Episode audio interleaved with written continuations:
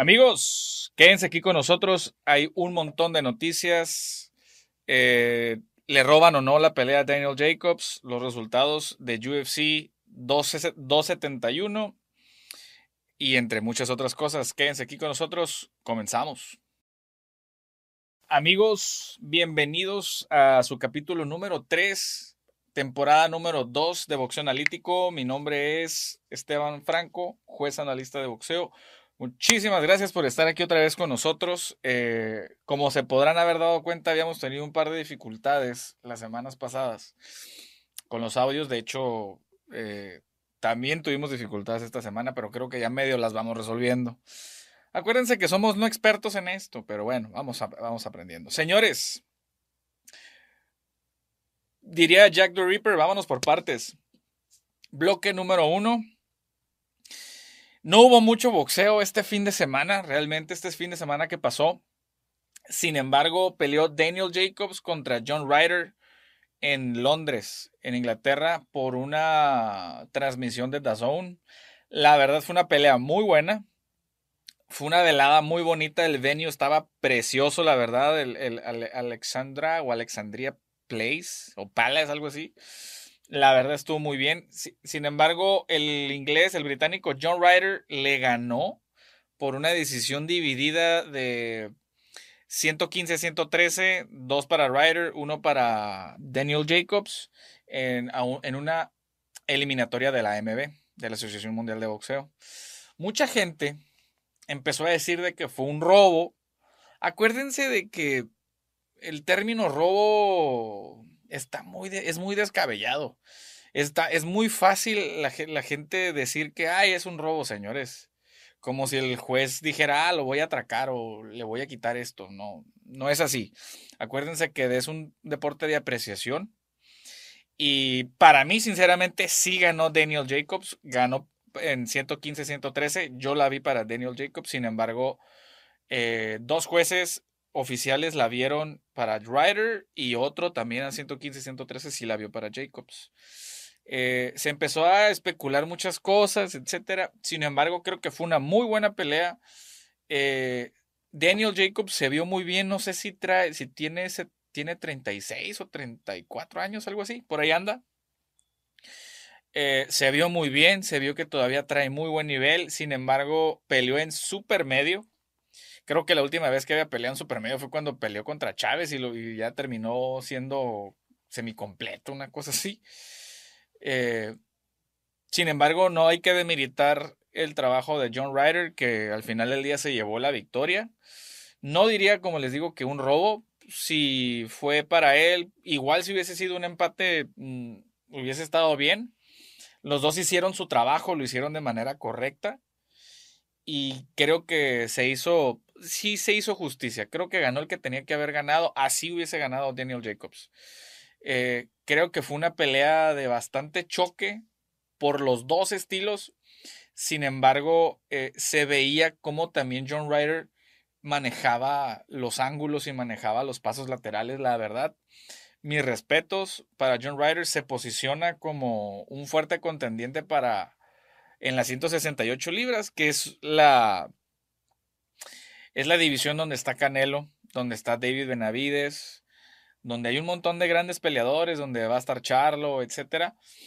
Eh, sin embargo, creo que a Ryder todavía le hace falta demostrar. O sea, no, la verdad es que no se pueden poner a buscarle ahorita. Ah, vamos a pelear contra Canelo. La verdad es que no, no.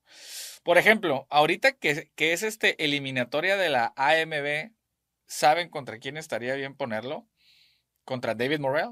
David Morrell, que es el campeón, ¿qué? Campeón interino o campeón y luego Canelo supercampeón. Ya saben toda esta revolución de campeonatos. Pero deberían de ponerlo contra David Morrell. Ese sí sería un tirote. No creo que lo vayan a poner. Porque David Morrell es un peleador que, pues ese es el estilo cubano. Sí es noqueador. Sin embargo, te boxea, te hace lucir mal. No tiene muchas peleas, tiene creo que 6, 7 peleas a lo mucho profesionales y ya es campeón. Creo como 6 peleas. Entonces, la verdad es que David Morel es, es, muy poco atractivo para cualquier campeón o para cualquier contendiente y más porque ya está Canelo ahí. Entonces, ojalá y pronto se vayan disminuyendo este, esta cantidad de campeonatos para empezar a limpiar un poquito todo ese bagaje de volumen de campeonatos entre oferta y demanda. Pero bueno, eso fue realmente lo, lo que hubo de boxeo. Un día antes, el viernes, eh, estuvo, fue una pelea, una cartelera bastante interesante. Eh, donde regresó nuestro buen amigo el pana Albert Ramírez, ahí este familiar consanguíneo de José Bolivito Uzcategui, que también le mandamos un saludo, pana. Eh, peleó contra Juan Carlos Raigosa, La Mole, y fue una, era una pelea de noqueadores, sin embargo, el buen pana se, se impuso en seis, seis, asaltos. La pelea fue en Guadalajara, eh, fue una promoción de TM Boxing, de Box Stars. Eh, la verdad estuvo bastante interesante. Fue en el sexto. Albert me lo conectó bastante interesante, bastante bien. Se vio como que no tuvo realmente problemas en algún momento. Si mal no recuerdo, no sé si fue en el tercero o en el segundo round, donde sí me lo conectaron y me lo trastaviaron, pero poquito, o sea, como me lo acalambraron. Hasta ahí. Y Albert ahorita lleva Lleva, lleva una buena foja, creo, de 11 ganadas, 0 perdidas y las 11 por knockout. Ya deberían de irle poniendo un poquito más de oposición a Albert por el hecho de que Albert es un exolímpico. Albert es un exolímpico. Eh, llegó a pelear también en la Liga Mundial. ¿Cómo era la Liga Mundial de Boxeo Amateur? Una cosa así, la verdad es algo impresionante. De hecho, para los que no sepan, Albert en su momento fue compañero de gimnasio y sparring en, algún momento de Jaime Munguía. Y sabemos de las calidades y de las cualidades que tiene, que tiene Albert. Y creo que ya, ya, ya es tiempo de irle incrementando un poco la, la, la oposición. No recuerdo si, si, si peleó en esta ocasión en semicompleto. Creo que sí, pero sin embargo Albert su, él debería estar peleando en 168 libras. Pero bueno, ya sabemos que está bien, bien mamey, mi, mi buen amigo. Este, en esa misma cartelera, en la pelea estelar, peleó Cristian Chimpa Medina contra Ángel Pumaviles. Una pelea en peso gallo que la verdad estuvo muy buena, ¿eh? La verdad, la verdad es que estuvo bastante interesante. Y pues bueno, de hecho ahí ganó, ganó el, el, el Chimpa. Y ahora sí que felicitar a, a, Boxstars porque están haciendo muy buenas peleas, a pesar de que uno, en, normalmente en el boxeo, influyen mucho para el espectador, para el, no experto, influye mucho el, el récord de los peleadores. Y lo que han estado haciendo ellos es de que les vale madre, por así decirlo, y ponen buenos, ponen muy buenos tiros. A lo mejor son peleadores que van saliendo, que traen ahí cierto bagaje, que a lo mejor no tienen los récords impresionantes, pero dan muy buenas peleas. Hace, hace 15 días tuvieron una función acá en Tijuana y la verdad, mis respetos, la, la pelea estelar eh, estuvo, estuvo muy, muy buena. Y por ahí estaba la, la una anécdota, ¿no? De que se les habían caído las peleas y tenían ahí a los dos favoritos, pues agárralo y ponlos entre sí. Eso, eso, eso le hace, le hace un bien al aficionado. Quizás al promotor dices, pero ¿cómo vas a quemar a tus dos cartuchos? Ellos hicieron, pues a lo mejor no lo correcto en la cuestión administrativa del boxeo, pero hicieron lo correcto para el aficionado. Y la verdad, le salió de perlas, le salió de perlas. Ah, no sé si estuvo bien o estuvo mal el decir que fueran los dos favoritos, pero es que así fue y por ahí alguien este, me, lo, me lo dijo. Pero estuvo bien, la verdad, estuvo, estuvo muy buena la pelea. A ver, señor productor, estuvo, tú fuiste también. ¿Estuvo buena o no estuvo buena? O sea, la verdad estuvo bastante interesante la pelea. Y la cartelera en general fue muy buena. Pero bueno, eso fue eh, lo que respecta a boxeo este fin de semana pasado. Vámonos eh, con lo último del bloque número uno. Y bueno, UFC 271, 271, donde el, el evento estelar era Israel Adesanya contra Robert Whittaker. Ahorita vamos para allá. Vámonos de abajo hacia arriba. En la cartelera, en las carteleras preliminar, eh, peleó Marcelo Rojo, eh, un muchacho que radica en la ciudad de Tijuana, del Entram Gym. Él es, no sé si, no, no recuerdo si es uruguayo o argentino. Creo, según yo, es argentino. Eh, peleó contra Kyler Phillips y Kyler Phillips le ganó en el segundo tercer round por una barra de brazo, donde la verdad, híjole, casi, casi se lo arranca. Pero fue una, una buena pelea del Pitbull rojo. Sin embargo, no le alcanzó para ganarle a este Kyler Phillips. Y ya brincando a la cartelera estelar, a la cartelera de pay-per-view, eh, Jared Cannonier le ganó a Derek Brunson eh, por knockout en el segundo round.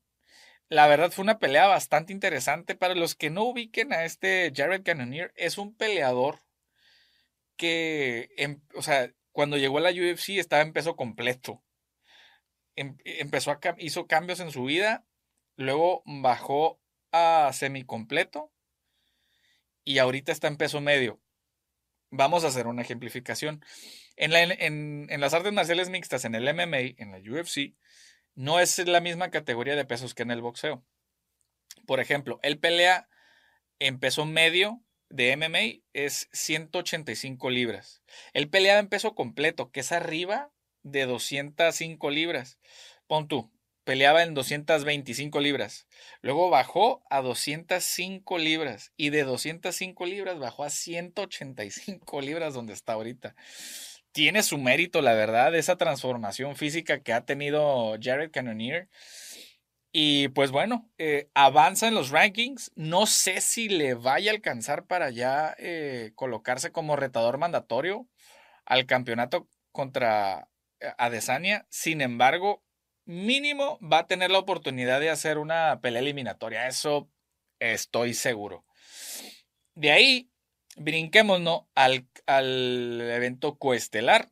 El evento coestelar, para mí era la, la, la, pelea que más llamaba la atención. Entre Derek Lewis, un, un, peleador que era de ahí mismo, era del hometown, como le, como le dicen, el hometown hero de ahí de Houston, Texas, eh, Derek Lewis contra Taito Ibasa, quien Taito Ibasa le ganó por un, un codazo en el segundo round. Literalmente me lo desconectó y parecía que mi amigo andaba viendo acá las estrellitas en negro. Haz de cuenta como se puso la cámara a dos. se cayó, valió madres. Y la verdad es de que a mí me sorprendió yo la verdad ya tengo tiempo siguiendo a Taito Ibasa desde que peleaba, desde que peleó contra eh, este Junior Dos Santos y que perdió, según no mal no recuerdo, fue ahí en China esa pelea. Luego, antes había peleado contra Andrei Arlovsky y le ganó por decisión. O sea, ha tenido sus altibajos este Taito Ibasa. Me llama mucho la atención porque es un, sujeto bastante simpático, gordito, eh, australiano de allá de, como tipo samoano, eh, bastante, bastante simpático. A él me tocó conocerlo en la ciudad de San José, California, hace un par de años ya, eh, entrenando en un gimnasio de ahí, en un gimnasio local de, ahí de San José. Y la verdad, muy sencillo, muy humilde. Y de hecho, se empezó a hacer muy famoso porque hace el famoso Shui cuando gana, agarra un tenis, literal, un tenis, un zapato, lo llena de cerveza y para adentro. Busquen el Shui de Taito Ibasa de la UFC y se ha hecho muy famoso en los últimos tiempos, pero lo hace, lo ha hecho desde siempre, desde siempre. Eh, la ocasión pasada, creo, no en esta última, sino la pasada, cuando quiso celebrar, alguien sacó alguien sacó una salsa de las que hacía este de las que hace Ah, se me olvidó el nombre del el, último verdugo de, de Conor McGregor. Ah, Dustin Poirier. Y agarra la Él está echando la cerveza y hay un güey que se ve que le empieza a echar salsa por un lado y vámonos para adentro. Y, nomás le hacen los gestos de. Ah", y le escupe. Estaba bien, bien, bien chistoso, la verdad. Busquen, busquen los videos, están, están bien graciosos. Pero bueno, Taito Ibasa estaba, creo, en el, en el, en el, de los rankings en el número 11. Derek Lewis, si mal no recuerdo, era el 3. Entonces lo van a tener que subir como por el 5, el 6, a lo mejor que lo suban al 3, no lo sé. Porque la verdad es de que se merece, yo creo que sí se merece la oportunidad. No sé si le alcance para ganarle a, a Francis Engano. Que ojo, Francis Engano está fuera por una lesión de rodilla y no va a pelear en todo el año, a lo que se espera, ¿no? A lo que se pronostica. No va a pelear en todo este 2022 o si acaso a finales. Entonces vuelvan a sacar ese campeonato interino que ahorita sí se debe de sacar. Campeonato interino, ¿con quién pudiese ser? Taito Ibasa contra. Eh, pudiera ser contra Stephen, Stipe y Miocic. Pudiese ser. O sea, a mí me gustaría esa pelea. Sin embargo, por ahí se estaba hablando de que Stipe peleaba contra John Jones. Quién sabe. Pero bueno, ahora sí, vámonos al plato fuerte de la noche, que fue Israel Adesanya defendiendo el campeonato de peso medio, 180, 185 libras, contra Robert Whittaker. Era la revancha. No le alcanzó a Israel Adesanya para noquearlo, sin embargo, sí le ganó una decisión unánime. Que estábamos viendo que en el primer round me lo sentó y, podía acabarlo. Se le complicaron un poco las cosas y simplemente no lo pudo noquear. Eh, hemos, hemos visto, no me van a dejar mentir, que en los últimos tiempos los peleadores, me refiero MMA, me refiero box, boxeo.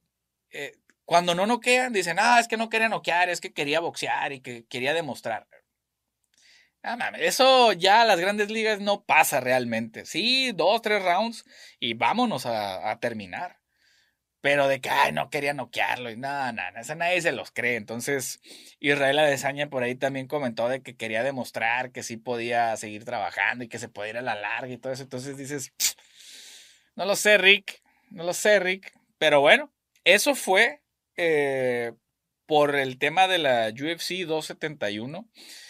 acuérdense, si mal no recuerdo, el 5 de marzo pelea eh, Colby Colvington contra Jorge Masvidal, eh, que le llaman el Grudge Match. Es una pelea de entre amigos, es un pay-per-view, no es una pelea titular. creo que es una pelea de bastante, bastante morbo. Vamos a ver qué sucede. Pero bueno, eh, señores, eso fue todo por el bloque número uno. Váyanse al bloque número dos. Denle swipe up, denle swipe down, para un lado, para el otro, para donde le tengan que dar, pero váyanse al bloque número dos. Vámonos.